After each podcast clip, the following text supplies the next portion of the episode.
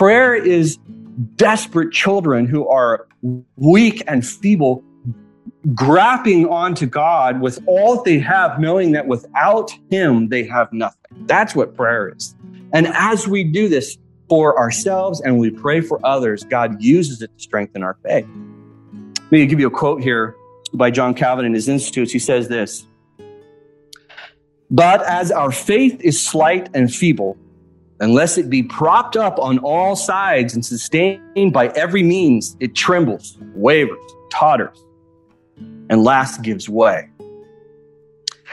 Here, our merciful Lord, according to his infinite kindness, so tempers himself to our capacity that since we are creatures who are always creep on the ground, cleave to the flesh, and do not think about or even conceive of anything spiritual, he condescends to lead us to himself, even by these earthly elements, and to set before us in the flesh a mirror of spiritual blessing. That's what these means of grace are. So the word, these these things that we can see and hold, the table, uh, the bread, the the juice, baptism, and then specifically even prayer.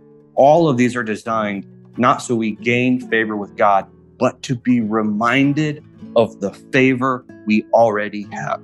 This is why Hebrews says, You, as a sinner who has not performed well, who has not gained God's favor because you've uh, obeyed enough, he says you can boldly run into the presence of God through prayer because you're accepted by faith in Christ. You are not accepted because you've kept yourself clean.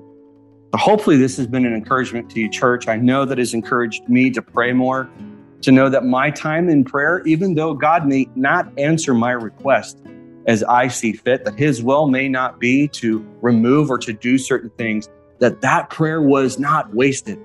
Lord, I need this. And God says, no. He answers every single one of your prayers, by the way. They never go unanswered. You just not may get the answer that you want and may not have been according to his will, but that prayer is not wasted. Every time you pray, no matter how short or small it may be, God promises to use it to strengthen your faith. And that to me gives me more motivation to pray not because I'm some great saint. I just need more grace. I need more strength. And so I will use God's word. I will use the table. I'll use fellowship. And I'll also use prayer to help strengthen my faith during this time. Thank you for listening. Today's reminder is from Jon Moffitt, pastor of Grace Reformed Church in Spring Hill, Tennessee. Everyday Grace is a listener supported podcast.